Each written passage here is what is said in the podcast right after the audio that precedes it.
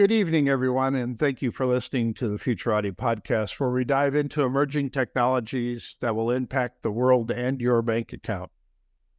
I'm Thomas Frey, and I'm bringing you a solo episode tonight. My co uh, host Trent and I are futurists, keynote speakers, and consultants with decades of experience in analyzing trends and communicating new developments to audiences around the world. Reach out to us at futuratipodcast.com slash contact hyphen futurati if you'd like to hire us for consulting to speak at your event or to advise on your on our podcast. So the episode tonight was absolutely fascinating. Um, Emery Gunselman is uh, a truly uh, fascinating gentleman who uh, recently got into the space industry and has uh, absorbed just a huge amount just in the past couple of years.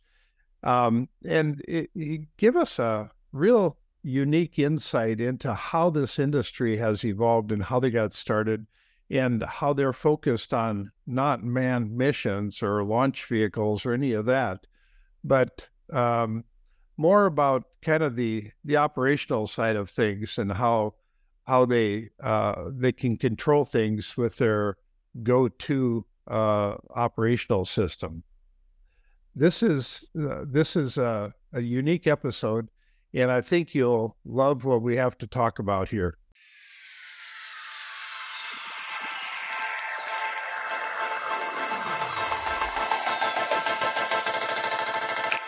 Tonight we are joined by Emery Gunselman. Emery is a former astrodynamics engineer and is currently a satellite operations product owner at Morpheus Space.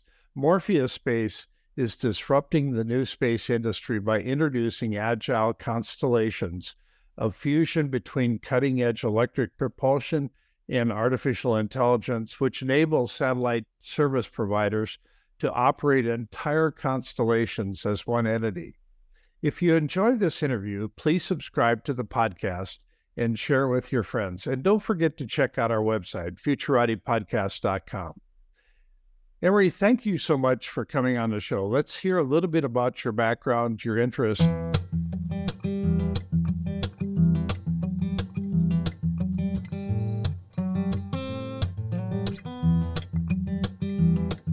Emery, thanks for coming on our show. Hi, Thomas. Thanks for having me. I'm I'm glad to be here. Now, um, now you're talking to us from space now. Is that correct? I wish. No, I'm I'm currently in uh, El Segundo at uh, Morpheus Space at, at our office here. Um, but yeah, one day maybe uh, I'd like to a podcast from space. That that'd be fun. But all right. Well, can you fill our guests in on kind of the history of Morpheus Space and um, how you ended up there and uh, what what you're hoping to accomplish?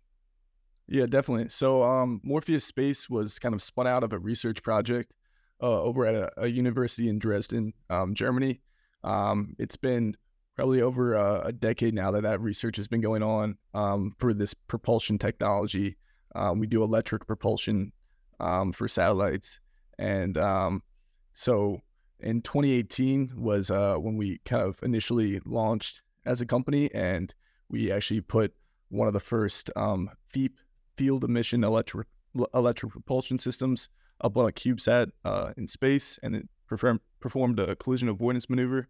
Um, and since then, um, you know, the origins were out uh, out in uh, Dresden in Germany, and since then we've actually um, created a new office in uh, Los Angeles here, and um, that was around I think 2020 2021. I actually graduated um, university in 2021, and um, after graduating, I was kind of just um, exploring, you know, different space startups, especially in, in the Los Angeles area, because this is a uh, pretty massive space hub, you know, in the world. Um, a lot of new companies popping up all the time around here, and some of the massive primes, you know, have been here for a long time. SpaceX is here. Um, so this is just a really good scene um, for the emerging space industry. And um, I'd reached out, you know, to Daniel Bock, our CEO, through LinkedIn. Um, got in contact with our previous president, um, Istvan Lorentz, and since then it, it, was history. I started as an intern, and then I came on as a full time hire. Um, and yeah, started out as an astrodynamics engineer. Now I'm, I'm doing more just full comprehensive product development here at Morpheus. Um, and uh, it's been it's been quite the journey. Yeah. Yeah. So how big a company is Morpheus? How many people? Still relatively small. So on, uh, on the U.S. side of things, we've got like 10 to 15 people, and over in in Germany, we've got about 30. So overall, like less than 50 people still. So what's your primary mission then?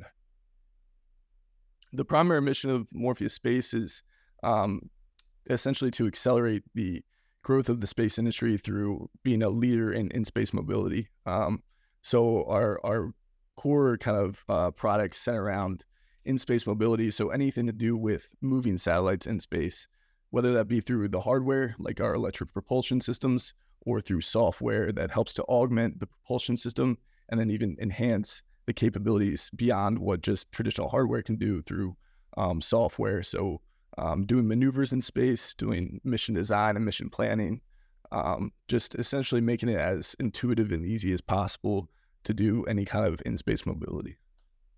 Um, so your goal is not to shoot up astronauts. So you're not climbing into space suits or anything and no lasers at each other or nothing like that. Yeah, no, not not quite yet. Maybe one day um, we'll expand into other realms of uh, kind of space mobility, but uh, we don't focus currently on any launch vehicle, um, things like that, or orbital transfer vehicles or interplanetary propulsion, mainly around Earth-centered LEO, MEO, GEO um, orbital maneuvering is, is our main. Okay, so who who is your main client then? Um, so we've got a bunch of, of different ones, um, but one of our our, our biggest ones uh, that's public is uh, Spire is, is one that we provided propulsion systems for. Okay. Yeah. Um, so um, now you you have this go-to system. Uh, what's what's the unique features on this go-to system? So the go-to, what's um, pretty so special about it is it's built around one of the most efficient uh, propulsion technologies in the world. Um, like I was mentioning before, FEEP, it's field emission electric electric propulsion, um, and that's a form of an ion thruster. Um, so it sounds kind of sci-fi for most people that are familiar with you know chemical uh, traditional rockets. You know where it's basically controlled explosion, um, very high thrusts. You know coming out of those typical propulsions, but they're not very efficient, um, and especially for the way that the space industry has been trending towards miniaturized satellites like CubeSats that are very small, traditional chemical propulsion is not always the best option, um, especially if you're trying to do certain things like orbital maintenance, very precise maneuvering, or um, adjusting your satellite's attitude or, or, orientation. It's just not always the the best option to use. Um, so that's where electric propulsion comes into play. Um, and ion thrusters, specifically FEEP, um, essentially what happens is you've got a, a solid uh, metallic uh, propellant and that gets heated up um, and then you apply a voltage and due to that voltage an electric field gets created which then um, you know if you've got a certain maybe a needle in this case um, the propellant can then get accelerated through that electric force um, and ions are spit out through the back of the thruster um, and that provides the the force. And it's very efficient because you get a very high velocity from those ions being spit out, but you don't necessarily get a lot of thrust um, because you're not moving a lot of mass compared to chemical propulsion. So it's a bit of a trade off where you don't necessarily get where you want to go very quick, but it's very efficient. So you can do, um, extend your mission lifetime considerably compared to chemical propulsion, will, where you'll run out of propellant a lot a lot quicker. Um, so you can potentially have missions that are dynamically changing due to maneuvers for um, multiple years up in space instead of okay potentially de- deorbiting in, in less than that. So, um, yeah. Do you you ever have the mission to uh, pull a satellite out of space and drop it into orbit and uh, burn it up? Yeah. So that's one of the great um, things about our propulsion system is that you know due to the exponential growth of the amount of satellites being put up into space, there's a lot of space debris that's going to continue to gather up there. And um, in order to mitigate that, you need to have some kind of mechanism to deorbit. And uh, one of the best things about that is having an efficient propulsion system where you can still do all of your mission objectives and maneuvers and then still have enough propellant at the end of the mission lifetime in order to safely get your satellite down in the atmosphere and then burn up on reentry. Um, there's also other innovative um, thoughts and technologies out there in terms of doing active deorbits where you could potentially have uh, vehicles that kind of capture other satellites or, or debris up there and kind of forcefully pull them down into the atmosphere. Um, and with that, you know, you also need propulsion to to accomplish. Yeah. Hello, this is Trent Fowler, co-host of the Futurati podcast. One of the most common pieces of marketing advice I've come across is to know your audience and give them what they want. One difficulty in podcasting is that it's actually pretty hard to do this. None of the major platforms give us any way to reach out to you, our listeners, to find out what you enjoy about the Futurati podcast and what you'd like to see done differently. So we've decided to record this commercial and ask you directly to reach out to us. Head over to futuratipodcast.com, go to the contact page, and drop us a line. Tell us about your favorite and least favorite episodes, what you'd like to see us cover in the future, and anything else you want us to know. We produce this show for you, and we want your advice so we can make it even better. Thank you. Uh, are are you working at all with SpaceX? Uh, no, currently we, we are not. Okay. Um, now there's there's going to be a lot lot more satellites up in space um, yep. very soon with uh, well with the Chinese uh, shooting a whole bunch up, and then um, oh, there's a lot of countries getting into the space industry. Yeah. Um, yep in India wants to be a big player. Um, I mean, uh, there's there's different players in Europe. Um, so, uh, are you working with any foreign co- companies at the moment? Yeah. So, um, you know, obviously being from Germany, we've got a lot of uh, influence over in Europe and a lot of uh, partnerships over there. Um, but even as you mentioned, with a lot of other emerging uh, countries trying to get into the space, you know, we've done uh, business as well with um, up and coming and developing nations and, and their space programs that um, you know they're trying to get off the ground and and running. So um, yeah, ideally trying to.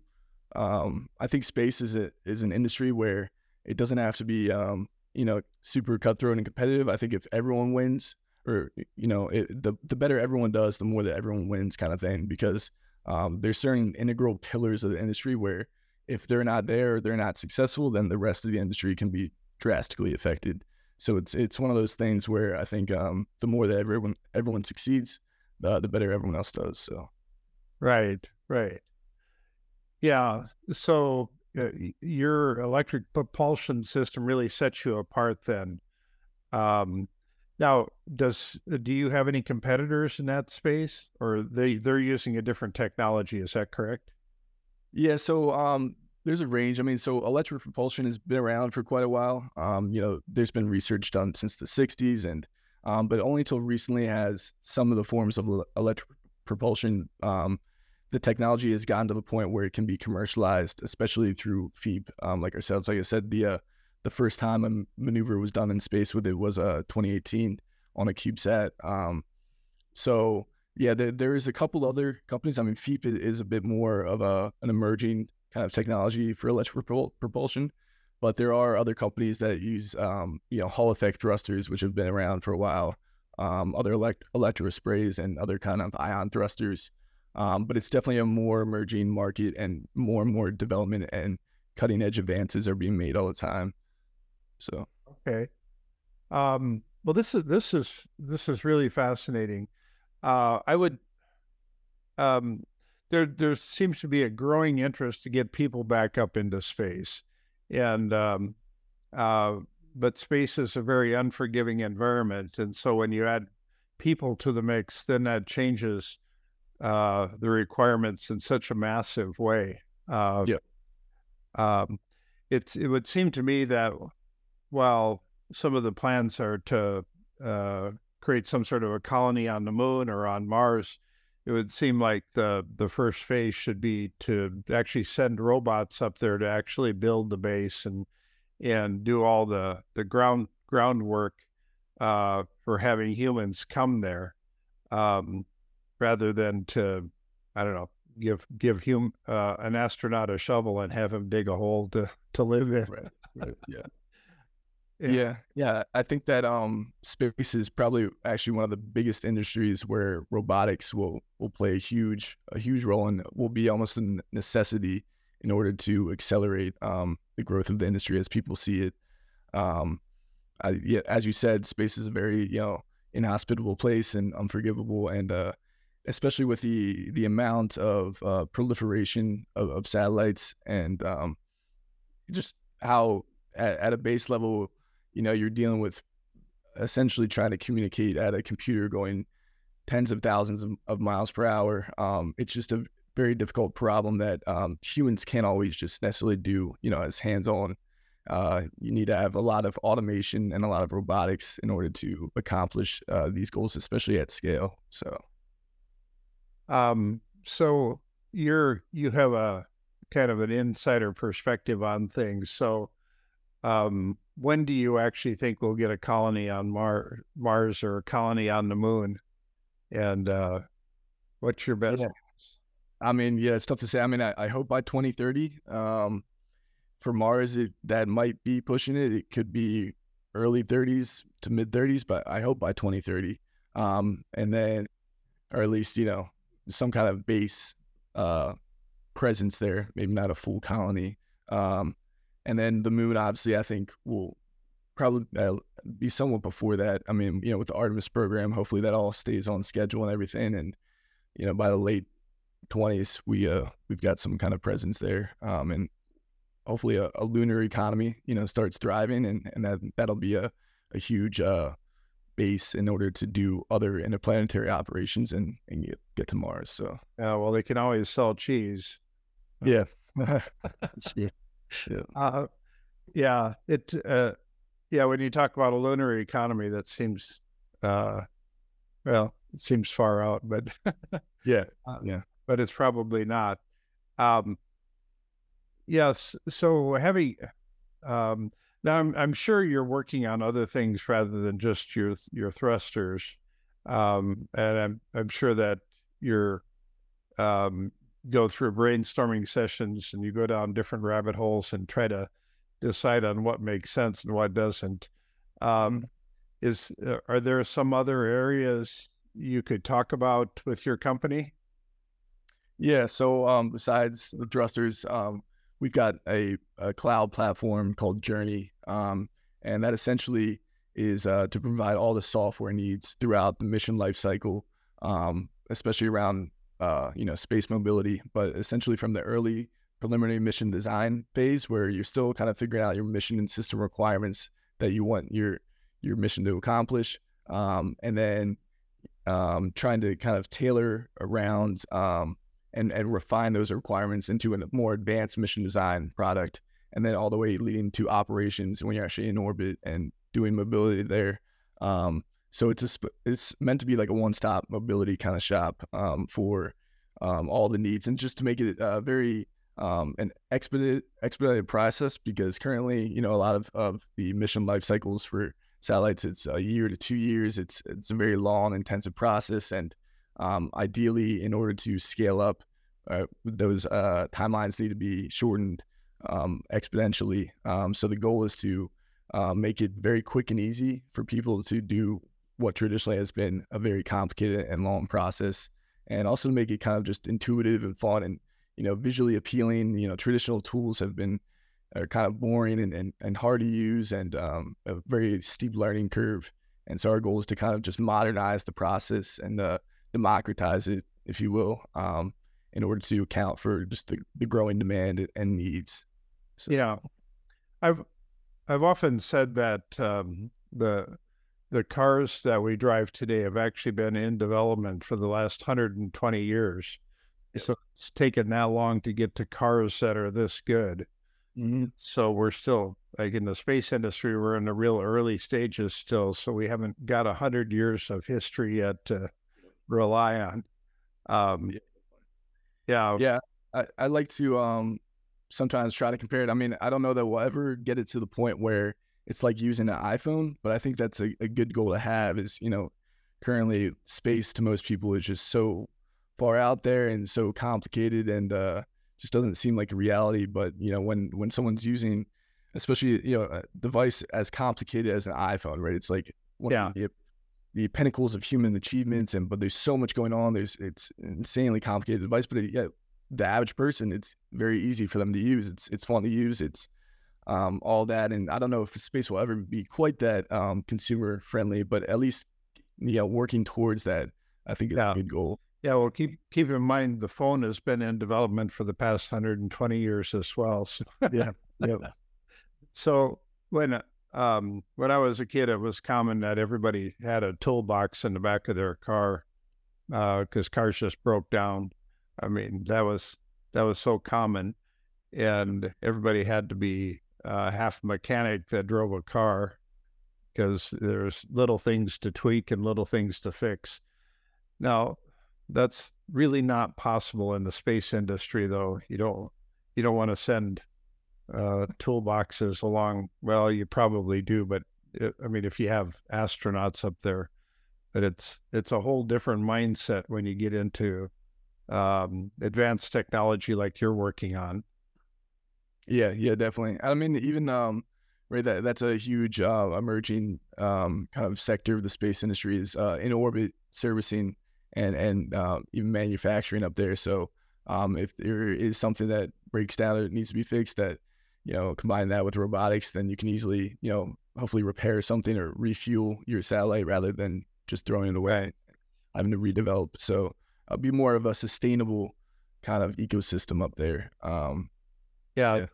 I've I've heard several people refer to the gas stations in space idea. Um, Yep. Yeah, it's hard to get the attendants to work up there, though. Uh, yeah, yeah. yeah, the um, but getting fuel in space is not an easy thing. Um, uh, can you kind of step us through some of the thinking on how that would be accomplished? Um, so I mean, obviously, um, right, the the more mass that you try to put in space, the the more expensive it, it gets. Right. Um, but with the uh the decrease of launch prices, largely, you know, due to SpaceX and um other launch technologies um being improved, hopefully that cost continues to get driven down. Um, and eventually to a point where that maybe will be more economically feasible in order to uh, bring that many the that kind of mass needed up into orbit. Um, you know, and then there's also other alternatives, you know, like asteroid mining, where you you know you can uh, extract resources from there, where you don't then have to you know launch it from Earth or even right the moon and and other other places. Um, so kind of just driving overall launch costs down and and costs uh, uh, across the industry um, as well too in terms of ma- manufacturing and everything. I think will hopefully uh, alleviate certain burdens and then also open up new opportunities that people haven't thought of before. Yeah, I've uh, read quite a bit about the uh, the space mining industry and how uh, potentially lucrative that can be uh, moving forward, um, especially finding the exact right asteroid to um, to latch onto and bring back. Um, that that would seem like uh, such a massive endeavor, though. It seemed like um, because they're they're not close by. They're Yeah. and you you have to find them, and you have to um, uh, know know what's inside of them, and uh, there's a whole lot of details you have to have before you can make it all work. Uh, how close are we to um, act- actually being able to latch onto an asteroid and bring it back to Earth? Well, that's a good question. I mean, I'm I'm definitely no expert in that, but um, I mean, there's been many companies that you know have tried, and uh, unfortunately, they've they've failed. You know, they- they've gone bankrupt. Um, so I'm not sure if the um the economics or the feasibility of it is quite there yet, but hopefully, you know, within the next decade, that that's possible for sure. Um, especially as you know, we create other bases, um, you know, on the moon and and, and other places. Um, but yeah, I, th- I think it's a, it's a whole logistics issue. It's a whole, you know, once you're there, that whole mining operation, um, especially to bring back enough material that makes it worth it, and then also um, moving all that material again. You know, that's also prohibitive in terms of um, the mobility aspects, right, of uh, the propulsion needed. So um, it's just a very extensive um, process. that's not just like one singular aspect of the space industry, but almost combines a lot of it. So I think uh, the further along that all the different segments of the space industry progress, that will enable uh, more kind of multidisciplinary sectors like space mining, um, because it kind of ties a lot of uh, other independent um, se- uh, sectors of the space industry together. So hopefully not too much longer, but yeah. Um, yeah, the one one thing that, that I don't think most people realize is that when you had astronauts like Alan Shepard and John Glenn going up into space, um, boy, the one thing they really couldn't be is claustrophobic because they had virtually no space at all to move or breathe and in their, their capsules. And and everything's in such confined spaces up there that um, that it's not not everybody uh, can adapt to that um, kind of stringent environment. Um, so you you have some opportunities coming up um, at, at Morpheus there. Uh, can you talk a little bit about that? Um, what, what opportunities are you referring to in specific? Um, uh, I thought you had something that people could apply for.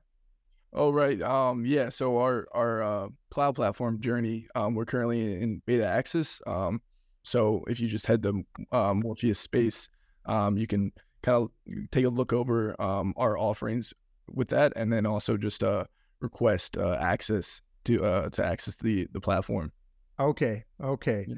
So then then you can um, what does that get you then? You you get access to the platform and you can um, you can view things from space. Is that how it works? No, no, so um, currently we offer uh, two main products on, on the cloud platform: uh, preliminary mission design and then advanced mission design.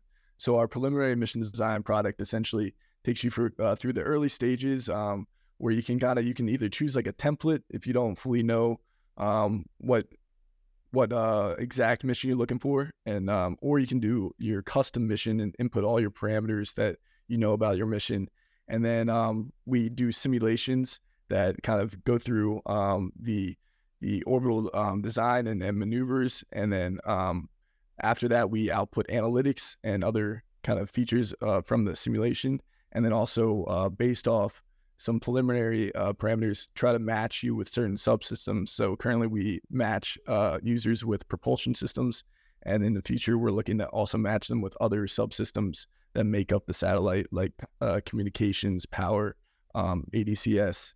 Um, so that's our preliminary mission design, where um, people try to kind of refine their mission and system requirements. And then advanced mission design is when they're a bit further along in the satellite and mission design uh, life, cycle, life cycle, um, and they can input more exact parameters and simulate higher fidelity and just really uh, refine their mission and system. And uh, right before they're getting ready to launch. So those are our two products that we offer right now. Are you enjoying this episode of the Futurati podcast? If so, please like it, give the show a five star rating on Apple Podcast, Spotify, or wherever you get your podcasts, and share it with your friends. By far, the best way to help us grow is to spread the word on social media, which will expose our content to more people and help us continue to bring you interviews with world leading experts in AI, quantum computing, cryptocurrencies, and so much more. Thank you in advance. So you're uh, you're hoping to stimulate a lot of thinking in the space industry then. Yeah, yeah, ideally. I mean, well, what's great about it is that um, even though traditionally, you know, they are very complex topics and, you know, there's astrodynamics involved and things like that, we we try to make it very intuitive and, and very simple for people to use, um, very quick, um, so that hopefully it accelerates that whole process a, a, a lot more and um, just makes it a lot more fun and enjoyable. Um, well, that's that's very cool. Um, now, do do you give tours of Morpheus space? Oh, we do if you if you stop by. Yeah, we we be more than happy to give a tour. Yeah. Okay. Um, Yeah. You don't have a big sign out there. Tours happening at one o'clock and No, unfortunately not. No. Uh, free free wine at the end of the tour. no, but that'd be a good idea. Yeah, I'll I'll pass that along. yeah, yeah. This this just sounds very cool. I um, uh, I think I think there's um, a part of a lot of us that uh, just likes the idea of going into space because we were raised with Star Trek and the the Jetsons and um, and Star Wars came along. Um, the thing the thing about Star Trek that always irritated me is that so many of their ep- episodes were based on a turf war, and that just seemed wrong because space is very big, and then right. Yeah, there's a lot of space out there. Turf wars in space. That's stupid. yeah, it's like uh, just go find another planet, you know? Yeah. yeah. Yeah. That um, yeah, that that mindset hadn't seeped into all their thinking yet. Um, yeah. So, so what? Um, and now, are we are we really grooming enough people to go into the space industry? Um, training them in colleges? Do we do we have enough of a talent base for uh, what we hope this is going to mushroom into in the near future? Uh, I I mean I think so. Um, I think a lot of people, eh, you know, recently the space industry has seen kind of a resurgence, uh, uh, kind of uh, dawn of, of, a new age, a new kind of wild west that I think a lot of people are are excited about, uh, myself including. Um, so um, I definitely think the interest is there, and seeing that we're actually kind of doing things again and, and, and making what seemed impossible possible. And the pace at which it's happening, I think, is very exciting. So I definitely think we've got the talent and uh, enough of uh, uh, of a will, and uh, a lot of people have the that kind of grand vision to to uh, pursue it. So I definitely think it's there. Um, yeah, I, I've got um, bright hopes for the future for sure. All right. How how is how is AI changing your industry and well, how do you think that will evolve over the next 10 years? Yeah, I mean, I think AI will, I mean, it is, you know, um, playing somewhat of a role right now, but I think it will play even a bigger role within the next 10 years, definitely, um, because it's an industry where it, it kind of needs to. Um, I mean, the, the space industry has always kind of been on the cutting edge of technology um, uh, by kind of necessitation, um, but also um, I think AI uh, in order to accomplish a lot of the the growing demands that that the industry is uh, is is having. Um, AI will be necessary. For instance, um, the massive constellations that are being put up. There's just no way to have uh, a human interact with all those satellites and, and make sure that um, there's no collisions and all the operations are going smoothly. AI is by necessity, you know, needed in order to manage that many uh, satellites. Um, data analytics that are all the massive amounts of data that's being collected by satellites all the time. Um, that's going to need um, AI to process all of that, um, and uh, many other applications. Um, it's going to play a huge role in. So um, I think AI will definitely be a massive part of of the space industry. Yeah. So one of one of the featuring techniques we use um, is we we talk about first and every emerging industry has a number of of firsts in different different categories. Um, like the first person on Mars, the we already had the first person on the, uh, in space, the first person on the moon, but um, but sooner or later we're going to have um, the the first child born in space, and mm-hmm. um, you know, we haven't really got a good handle on what that's uh, what effects that's going to have on that child. And yeah, yeah, definitely. I mean, I'm sure maybe there's been some kind of research done on the ISS with uh like microgravity effects on on biology with, but obviously no actual experiments have been uh, carried out with that. Um, it's funny too because I've thought about oh the the first person that will be born on Mars will actually be known as a Martian, which is uh kind of fun. Yeah, yeah, we'll we'll see. I guess only um time will tell what, what that will affect. But I definitely, based off of uh, prolonged periods of astronauts being in space, have heard that it can definitely lead to uh, detrimental kind of long term effects in, in, microgravity if you're up there long enough. So, yeah.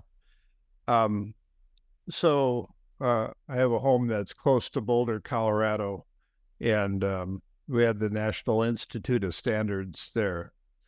And I, I was thinking about it one day that um, once we go to a different planet, virtually every standard that we have in the U.S. or in on Earth goes away um, be, when you're on another planet. The day-night cycles are different. The weights and measurement cycles are different. Um, maybe you could still use the distance, but I'm not sure it makes sense anymore. Um, but virtually everything that we're uh, we're currently used to, and uh, and I always look at all the sci-fi movies that are out, and they, they say, uh, "Yeah, you spent ten days there." uh, had to go 12 miles or something like that and and mm. none of that's relevant anymore and that's uh, uh, i think something that we we tend to forget how different this environment is than every other one that's out there and so uh, communicating across the space is um, there's huge time gaps that we're going to run into um, and so there the number of challenges are substantial. Um, it it um, and then the the one thing that I don't know doesn't ever seem to get talked about at all is the magnetosphere that we have here on Earth um, that holds our atmosphere in. Is it is it at all possible to create an art, artificial magnetosphere that uh, that's a, that's a good question. Um, I I feel like it it would be right. I think uh, anything like that is possible. That seems like a massive undertaking um, to do, um, right? Because obviously, um, we've got this spinning kind of um, metallic planet that's creating that. So um, definitely, uh, maybe somehow strengthen uh, another one. Yeah, that um, that definitely seems like a massive undertaking, though. Right, right. So I mean, that just having an atmosphere that sticks around that doesn't get spun off into space. I mean, um, the this this idea of terraforming doesn't make sense if we can't if you can't hold on to the atmosphere. yeah, yeah, or if you've got too much of a atmosphere like Venus, and then you're just cooking everything that's all in there. Yeah, it's a very kind of happy medium. Um, right, right, yeah. yeah. So, do you um, uh, are do you spend your time as kind of an ambassador for Morpheus then, uh, talking about all the the good stuff you're working on? I'm a little bit. No, I mean, I, I kind of, you know, I've I've been uh, around here for a little bit for about two years. Um, so, um, and when I joined, it was a very small team in the U.S. So I've kind of gotten to know the company in, intimately and kind of grown with it. Um, so I my kind of I spend most of my time, you know, on, on the product development here. But anytime that I get to uh, you know, spread what we're doing and um, you know, put out a, a good vision of, of the future of, of, of, the space industry out there, um, I'll take it, you know. So yeah. Well it would seem like um, I mean, we live in a very distracted society.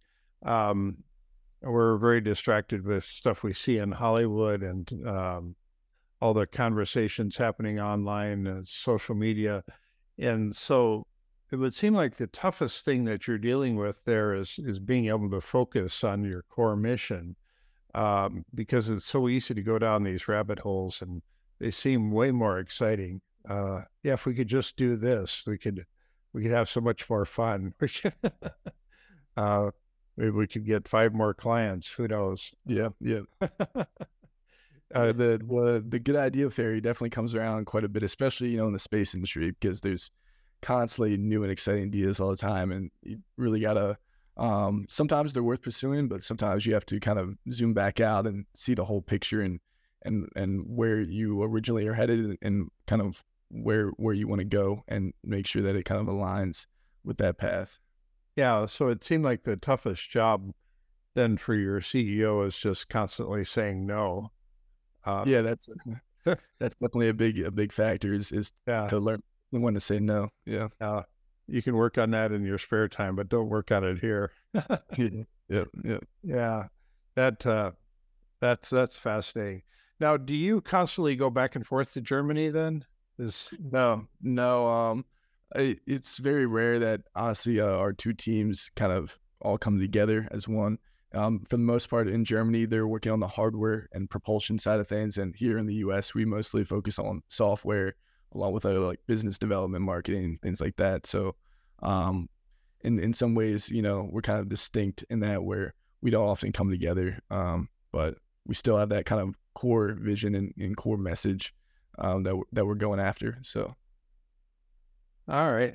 Um, so, so what what's your vision ten years from now that Morpheus Space is going to be? What kind of company will it? Uh, what will it look like? And um, I, am sure you'll be in charge at that point. So, uh, uh, can you give us that ten year out vision?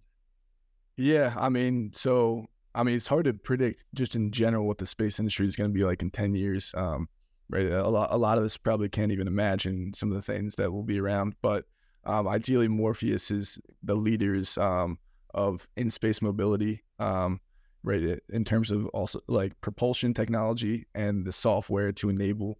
Um, so basically, full stack mobility in space, um, and also um, basically slowly dismantling all the traditional pillars um, that have uh, been obstacles, you know, to getting into space. Um, the fact that it's expensive, risky, and complicated. Um, you know, we'd like to ideally make in-space mobility very cheap. You know, not not have uh, prohibitively uh, cost uh, propulsion systems, have the software um, not be prohibitively expensive either. Um, um, in terms of it being uh, risky. Um, you know, a lot of that is because you've got all these objects flying uh, thousands of miles per hour up there, and so uh, in order to avoid having any kind of damage or risk to your assets, uh, having the propulsion system and and the automation to uh, maneuver uh, your assets away so that they're not at risk um, is a, is a core tenet too. And then um, make it not complicated, you know, fun and e- easy to use. Um, right. So right. You're not spending most of the time learning about something um, that you only do once, and and um, it's very uh, time consuming. But instead, it's um, kind of developed uh, through software and automation that just uh, makes it kind of uh, click of a button, kind of an afterthought. So uh, that's ideally, I think, if we can uh, pursue our vision of in space mobility while trying to dismantle those pillars, I think that'd be a great place to be in, in 10, in 10 years. Okay. Do you need a dynamic and knowledgeable speaker for an event? Thomas Frey and me, Trent Fowler, are both seasoned keynote speakers, able to converse on a wide array of topics to audiences of all sizes and skill levels. Go to the contact page at futuratipodcast.com to book Thomas or myself today and let us apply our years of experience in public speaking to make your event a smashing success. Yeah, yeah. I, uh, I remember in the 1980s there was a gentleman, Gerald Bull, that was had this idea of having the big guns that would just shoot satellites into space, um, and so far that hasn't worked. Uh, yeah, yeah.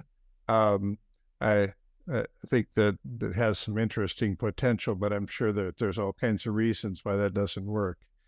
But um, well, this has been absolutely fascinating. Um, do you have any last words that you'd like to share with our audience?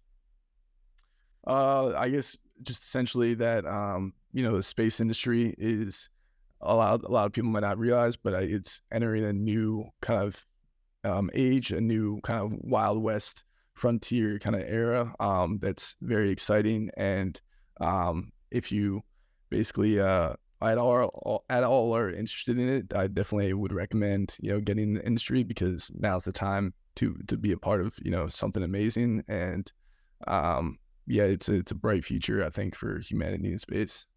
Yeah, yeah, it's growing much faster now. Um, it's not mm-hmm not this onesie twosie stuff. It's growing really fast. So. yeah, definitely, definitely. I, I I really appreciate you taking the time to join us here. And um, if somebody wants to get in touch with you, how do they get in touch with you? Uh, I mean, so for the most part, you could go to Morpheus um, dot space for our web uh, for our website um, and uh, reach out through there through our business development team. Um, in terms of me personally. You know, I guess I've got a LinkedIn, um, but besides okay. that, um, Yeah. Okay, Um, that's good. Yep. Yeah. Um, all right. Well, I uh, appreciate you joining us here and filling us in on all the li- crazy little details that go into making a company like this work. Um, I wish you the best, and uh, hopefully, hopefully, sometime in the future we'll run into each other in space. Yeah, that'd be great. Yeah. Well, thank you for having me. I, appreciate it, and uh, it's a great con- conversation. So, um, appreciate it. Thank you.